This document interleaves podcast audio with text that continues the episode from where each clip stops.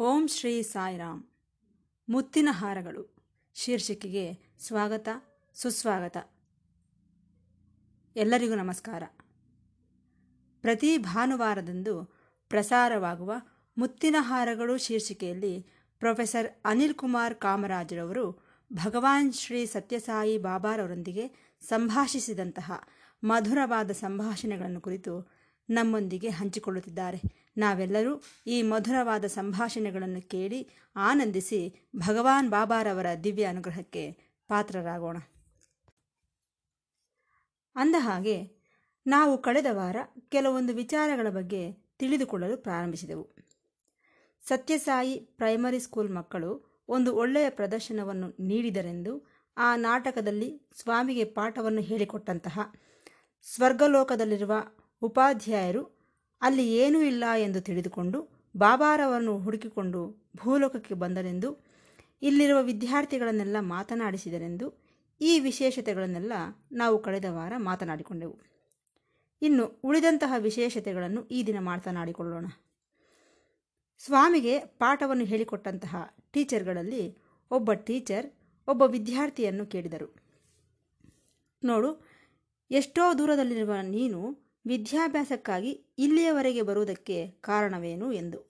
ಆಗ ಆ ಹುಡುಗ ಹೇಳಿದ, ಸರ್, ನಮ್ಮ ಊರು ಇಲ್ಲಿಂದ ಎಷ್ಟೋ ಸಾವಿರಾರು ಮೈಲಿಗಳಷ್ಟು ದೂರದಲ್ಲಿದೆ. ಆ ಊರಲ್ಲಿ ನನಗೆ ಪಾಠ ಮಾಡುತ್ತಿದ್ದ ನಮ್ಮ ಟೀಚರ್ ಇಲ್ಲಿಗೆ ಬರುವಂತೆ ಮಾಡಿದರು. ಅವರೇ ನನ್ನನ್ನು ಈ ಪ್ರಶಾಂತಿ ನಿಲಯದಲ್ಲಿ ವಿದ್ಯಾಭ್ಯಾಸ ಮಾಡುವಂತೆ ಹೇಳಿ ನನ್ನನ್ನು ಇಲ್ಲಿಗೆ ಸೇರಿಸಿದರು. ಇದಕ್ಕೆ ಒಂದು ಕಾರಣವಿದೆ. ನಮ್ಮ ಟೀಚರ್ನ ಗಂಡನಿಗೆ ಪಕ್ಷಪಾತ ಬಂದಿತು ಆತನಿಗೆ ಎಷ್ಟೋ ಖರ್ಚು ಮಾಡಿ ಔಷಧಿಯನ್ನು ಸಹ ಕೊಡಿಸಿದಳು. ಆದರೆ ಏನೂ ಪ್ರಯೋಜನವಾಗಲಿಲ್ಲ. ಆಗ ಯಾರೋ ನಮ್ಮ ಟೀಚರ್ಗೆ ಸತ್ಯಸಾಯಿ ಬಾಬಾರವರ ಬಗ್ಗೆ ಹೇಳಿದರಂತೆ. ಹಾಗೆ ಸೂಪರ್ ಸ್ಪೆಷಾಲಿಟಿ ಹಾಸ್ಪಿಟಲ್ ಬಗ್ಗೆಯೂ ಸಹ ಹೇಳಿದರಂತೆ. ಆದರೆ ನಮ್ಮ ಟೀಚರ್ನ ಗಂಡನಿಗೆ ಭಗವಾನರ ಮೇಲೆ ನಂಬಿಕೆ ಇಲ್ಲ.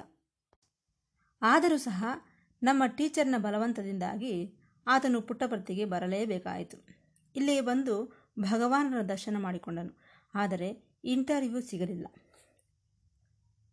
ಆದರೆ ಸ್ವಾಮಿ ವಿಭೂತಿಯನ್ನು ನೀಡಿದರು. ವಿಭೂತಿಯನ್ನು ನೀಡುತ್ತಾ, ನೋಡು, ಈ ವಿಭೂತಿಯನ್ನು ಮೂರು ತಿಂಗಳು ತೆಗೆದುಕೋ. ಆಗ ನಿನ್ನ ಕಾಯಿಲೆ ಹೊರಟು ಹೋಗುತ್ತದೆ ಎಂದರಂತೆ ಸ್ವಾಮಿ.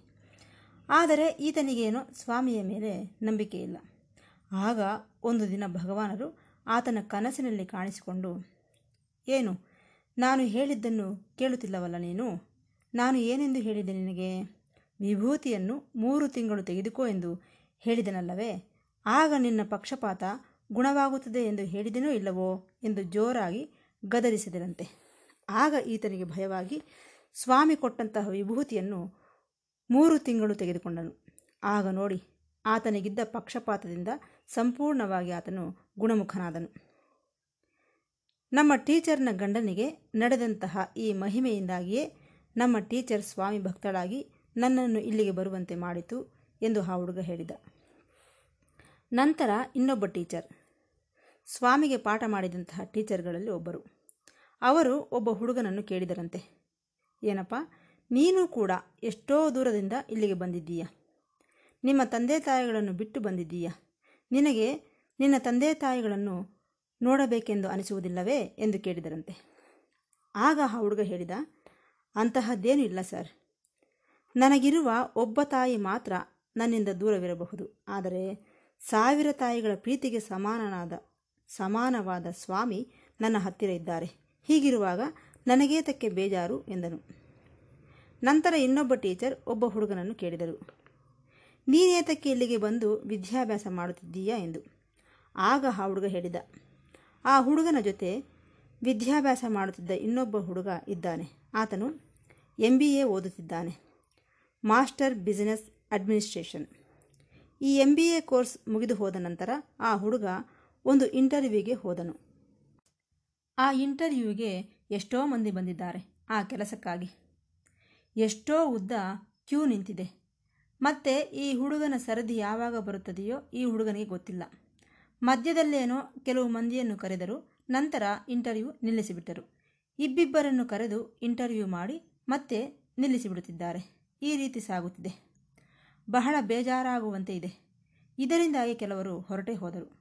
ಆದರೆ ಈ ಹುಡುಗ ಮಾತ್ರ ಸಂಜೆ ನಾಲ್ಕು ಗಂಟೆಯವರೆಗೂ ಕದಲದೆ ಅಲ್ಲೇ ಕುಳಿತಿದ್ದಾನೆ. ತನ್ನ ಸರದಿ ಬರುವವರೆಗೂ. ಇಷ್ಟರೊಳಗೆ ಇಂಟರ್ವ್ಯೂಗೆ ಕರೆ ಬಂದಿತು ಈ ಹುಡುಗ ಒಳಗೆ ಹೋದ. ಆಗ ಆ ಕಂಪನಿ ಡೈರೆಕ್ಟರ್ ಹೇಳಿದರಂತೆ, ನೋಡಪ್ಪ, ನಿನಗೆ ಉದ್ಯೋಗವನ್ನು ಕೊಡುತ್ತಿದ್ದೇನೆ ಇನ್ನು ನೀನು ಹೊರಡಬಹುದು ಎಂದು. ಆಗ ಈ ಹುಡುಗನಿಗೆ ಆಶ್ಚರ್ಯವಾಗಿ, ಇದೇನು ಸರ್? ನನ್ನನ್ನು ಇಂಟರ್ವ್ಯೂಗೆ ಕರೆಯಲಿಲ್ಲ, ನನ್ನನ್ನು ಯಾವ ಪ್ರಶ್ನೆಗಳನ್ನೂ ಕೇಳಲಿಲ್ಲ, ಆದರೂ ಸಹ ಉದ್ಯೋಗವನ್ನು ಕೊಡುತ್ತಿದ್ದೇನೆಂದು ಹೇಳುತ್ತಿದ್ದೀರಲ್ಲ ಎಂದು. ಆಗ ಆ ಕಂಪನಿ ಡೈರೆಕ್ಟರ್ ಹೇಳಿದನು, ನೋಡಪ್ಪ, ನಿನಗಿರುವಂತಹ ತಾಳ್ಮೆ ಅಂತಹದು. ನಿನಗಿರುವ ತಾಳ್ಮೆಯಿಂದಲೇ ನಿನ್ನನ್ನು ಈ ಉದ್ಯೋಗಕ್ಕೆ ಸೆಲೆಕ್ಟ್ ಮಾಡುತ್ತಿದ್ದೇನೆ. ನೀನು ಬಾಬಾರವರ ಕಾಲೇಜಿನಲ್ಲಿ ಓದಿದ್ದರಿಂದ ನಿನಗೆ ಈ ತಾಳ್ಮೆ ಬಂದಿದೆ. ಭಗವಾನರು ಹೇಳಿರುವುದೇನು? ಪೇಷನ್ಸ್ ತಾಳ್ಮೆ ಇರಬೇಕು. ಪರ್ಸಿವರೆನ್ಸ್ ಹಠ ಇರಬೇಕು. ಪ್ಯೂರಿಟಿ ನಿರ್ಮಲತ್ವ ಇರಬೇಕು. ಈ ಮೂರು ಇರಬೇಕೆಂದು ಭಗವಾನರು ಹೇಳಿದ್ದಾರೆ. ಆ ಮೂರು ಗುಣಗಳು ಸಹ ನಿನ್ನಲ್ಲಿವೆ. ಆದ್ದರಿಂದಲೇ ನಿನ್ನನ್ನು ಸೆಲೆಕ್ಟ್ ಮಾಡಿಕೊಂಡೆ. ಕೆಲವರೆಲ್ಲ ಬೇಜಾರಾಗಿ ಹೊರಟು ಹೋದರು. ಆದರೆ ನೀನಿದ್ದೀಯೋ ಇಲ್ಲವೋ? ಏಕೆಂದರೆ ನಿನಗೆ ತಾಳ್ಮೆ ಹೆಚ್ಚು. ಅದಕ್ಕಾಗಿಯೇ ನಿನಗೆ ಈ ಉದ್ಯೋಗವನ್ನು ಕೊಡುತ್ತಿದ್ದೇನೆ ಎಂದು ಹೇಳಿದನೆಂದು ಆ ಹುಡುಗ ಹೇಳಿದ. ನಂತರ ಇನ್ನೊಬ್ಬ ಹುಡುಗ ಎದ್ದು ನಿಂತು, ಸಾರ್, ನನ್ನ ಅನುಭವವನ್ನು ಹೇಳುತ್ತೇನೆ ಎಂದು ಪ್ರಾರಂಭಿಸಿದನು. ಇಲ್ಲಿರುವವರೆಲ್ಲರೂ ಸಹ ಅನೇಕ ಪ್ರದೇಶಗಳಿಂದ ಬಂದಿದ್ದೇವೆ. ನಾವೆಲ್ಲರೂ ಒಂದೇ ಊರಿನವರಲ್ಲ. ಆದರೆ ನಮ್ಮ ಭಗವಾನರು ನಮ್ಮೆಲ್ಲರ ಜೀವನಗಳನ್ನು ಬದಲಾಯಿಸಿಬಿಟ್ಟರು. ಅವರ ಪ್ರೀತಿ ಅಂತಹದು. ಅವರ ಪ್ರೀತಿಗೆ ಕೊನೆಯೇ ಇಲ್ಲ. ಅದಕ್ಕೆ ಬೆಲೆಯನ್ನು ಸಹ ಕಟ್ಟಲಾರೆವು. ಬಹಳ ಅದ್ಭುತವಾದಂತಹ ಅನುಭವಗಳನ್ನು ನಾವು ಹೊಂದಿದ್ದೇವೆ ಎಂದನು. ಇಷ್ಟರೊಳಗೆ ಇನ್ನೊಬ್ಬ ಹುಡುಗ ಎದ್ದು ನಿಂತು ಹೇಳುತ್ತಿದ್ದಾನೆ. ನನಗೊಂದು ಅನುಭವವಾಗಿದೆ. ಅದೇನೆಂದರೆ, ನಮ್ಮಲ್ಲಿ ಒಬ್ಬ ಹುಡುಗ ಇದ್ದಾನೆ. ಅವನಿಗೊಂದು ಸಮಸ್ಯೆ ಎದುರಾಯಿತು. ಅವನ ಮುಖದ ತುಂಬ ಮೊಡವೆಗಳು, ಪಿಂಪಲ್ಸ್ ಬಂದವು. ಏನು ಮಾಡುವುದು? ಸ್ವಾಮಿ ಒಂದು ದಿನ ಆ ಹುಡುಗನನ್ನು ನೋಡಿ, ಏನದು ಮುಖದ ತುಂಬ? ಎಂದು ಕೇಳಿದರು. ಮೊಡವೆಗಳು ಸ್ವಾಮಿ ಎಂದನು. ಹೌದಾ? ನೋವು ಇದೆಯೇ? ಹೌದು ಸ್ವಾಮಿ. ಆಗ ಸ್ವಾಮಿ, ಏನೂ ವರಿಯಾಗಬೇಡ.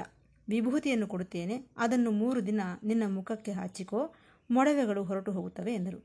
ಅದೇ ಪ್ರಕಾರ ಆ ಹುಡುಗ ಮೂರು ದಿನಗಳು ಸ್ವಾಮಿ ಕೊಟ್ಟಂತಹ ವಿಭೂತಿಯನ್ನು ಹಚ್ಚಿಕೊಂಡ ನಂತರ ಆ ಮೊಡವೆಗಳೆಲ್ಲ ಹೊರಟು ಹೋಗಿ ಚರ್ಮವೆಲ್ಲ ಮೃದುವಾಗಿ ಕಾಣಿಸಲು ಪ್ರಾರಂಭಿಸಿತು.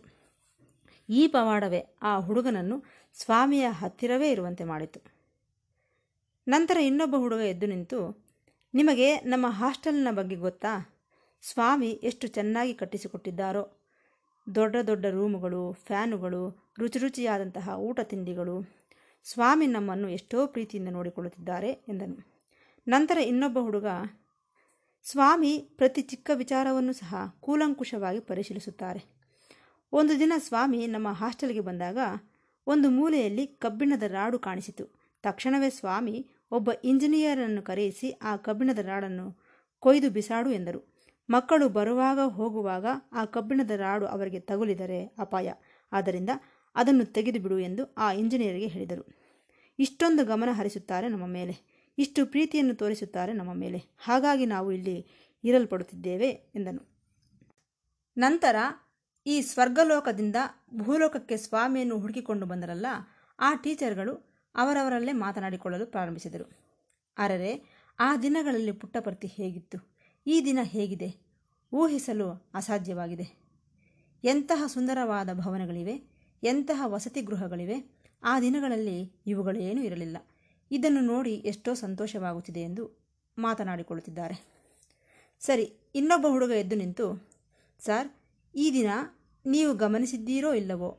ಇಡೀ ದೇಶದಲ್ಲೇ ಬಾಬಾರವರು ನೀಡುತ್ತಿರುವ ವಿದ್ಯಾಭ್ಯಾಸ ಅತ್ಯುನ್ನತವಾದದ್ದು ಎಂದು ಹೇಳುತ್ತಿದ್ದಾರೆ. ನಿಮಗೆ ತಿಳಿಯದೇ ಇರುವಂತಹ ಒಂದು ವಿಚಾರವನ್ನು ಹೇಳುತ್ತೇನೆ, ಕೇಳಿ. ನಾನು ಚಿಕ್ಕ ವಯಸ್ಸಿನಿಂದಲೂ ಇಲ್ಲೇ ಓದುತ್ತಿದ್ದೇನೆ. ನನ್ನ ವಿದ್ಯಾಭ್ಯಾಸ ಮುಗಿದ ನಂತರವೂ ಸಹ ಇಲ್ಲೇ ಇದ್ದೇನೆ. ಕಾರಣ, ಸ್ವಾಮಿ ನಮ್ಮ ಮೇಲೆ ತೋರಿಸುತ್ತಿರುವ ಪ್ರೀತಿ ಅಂತಹದು ಎಂದನು. ನಂತರ ಆ ಹುಡುಗ ಸತ್ಯಸಾಯಿ ಯೂನಿವರ್ಸಿಟಿಯ ಬಗ್ಗೆ ಹೇಳಿದನು. ಈ ಸತ್ಯಸಾಯಿ ಯೂನಿವರ್ಸಿಟಿ ಎಂಬುದು ಯೂನಿವರ್ಸಿಟಿ ಗ್ರ್ಯಾಂಟ್ಸ್ ಕಮಿಷನ್, ಅದನ್ನು ಯು ಜಿ ಸಿ ಎನ್ನುತ್ತಾರೆ. ಅವರು ಸತ್ಯಸಾಯಿ ವಿದ್ಯಾಸಂಸ್ಥೆಗಳು ಅತ್ಯುನ್ನತ ಪ್ರಮಾಣವನ್ನು ಹೊಂದಿರುವಂತಹ ವಿದ್ಯಾಸಂಸ್ಥೆಗಳೆಂದು ಪ್ರಕಟಿಸಿದ್ದಾರೆ. ಅಷ್ಟೇ ಅಲ್ಲ, ಇತರ ವಿದ್ಯಾಸಂಸ್ಥೆಗಳು ಸಹ ಇದನ್ನು ಅನುಸರಿಸಬೇಕೆಂದು ಸಹ ಹೇಳಿದ್ದಾರೆ. ಇಲ್ಲಿರುವಂತಹ ಎಲ್ಲ ವಿಶೇಷತೆಗಳನ್ನು ಗಮನಿಸಿ, ವಿದ್ಯಾರ್ಥಿಗಳ ಪ್ರವರ್ತನೆಯನ್ನು ಗಮನಿಸಿ, ನಮ್ಮ ಯೂನಿವರ್ಸಿಟಿಗೆ ಮೂವತ್ತು ಕೋಟಿ ರುಗಳನ್ನು ಸ್ಯಾಂಕ್ಷನ್ ಮಾಡಿದರು. ಈ ಮೂವತ್ತು ಕೋಟಿ ರೂಗಳು ಏತಕ್ಕಾಗಿ? ಪರಿಶೋಧನೆಗಾಗಿ, ರಿಸರ್ಚ್ಗಾಗಿ ಹೊಸ ಪ್ರಾಜೆಕ್ಟ್ಗಳನ್ನು ತೆಗೆದುಕೊಂಡು ಪರಿಶೋಧನೆ ಮಾಡಬೇಕು. ಅದಕ್ಕಾಗಿ ಕೊಟ್ಟರು. ಭಗವಾನರ ದಯೆಯಿಂದ ನಮ್ಮ ಯೂನಿವರ್ಸಿಟಿ ಈ ಮಟ್ಟದಲ್ಲಿದೆ ಎಂದು ಆ ಹುಡುಗ ಹೇಳಿದ. ಅದರಲ್ಲೂ ಸೆಂಟರ್ ಆಫ್ ಎಕ್ಸಲೆನ್ಸ್ ಎಂದರು. ಅತ್ಯುನ್ನತ ಸ್ಥಾನದಲ್ಲಿರುವಂತಹ ಒಂದು ಸೆಂಟರ್ ಎಂದು ಸಹ ಅವರು ಹೇಳಿದರು. ಈ ವಿಚಾರವನ್ನು ಕೇಳಿ ನಮಗೆಲ್ಲ ಎಷ್ಟೋ ಸಂತೋಷದಿಂದ ಇದೆ. ಇದೆಲ್ಲವೂ ಯು ಜಿ ಸಿಯವರು ನ್ಯೂಸ್ ಪೋರ್ಟಲ್ನಲ್ಲಿ ಪ್ರಚಾರ ಮಾಡಿದ್ದಾರೆ ಎಂದು ಹೇಳಿದ. ಈ ರೀತಿ ಈ ಮಕ್ಕಳು ಮಾತನಾಡುವುದು, ಅದನ್ನು ಆ ಟೀಚರ್ಗಳು ಕೇಳಿಸಿಕೊಳ್ಳುವುದು ನಡೆಯಿತು. ಅಲ್ಲಿಗೆ ಆ ದಿನದ ಸಂಭಾಷಣೆ ಮುಕ್ತಾಯವಾಯಿತು. ಇನ್ನುಳಿದ ವಿಚಾರಗಳನ್ನು ಮುಂದಿನ ಭಾಗದಲ್ಲಿ ತಿಳಿದುಕೊಳ್ಳೋಣ ಎಂದು ಹೇಳುತ್ತಾ ಈ ಭಾಗವನ್ನು ಮುಕ್ತಾಯಗೊಳಿಸುತ್ತಿದ್ದೇನೆ. ಮತ್ತೆ ಭೇಟಿಯಾಗೋಣ. ಸಾಯಿರಾಮ್.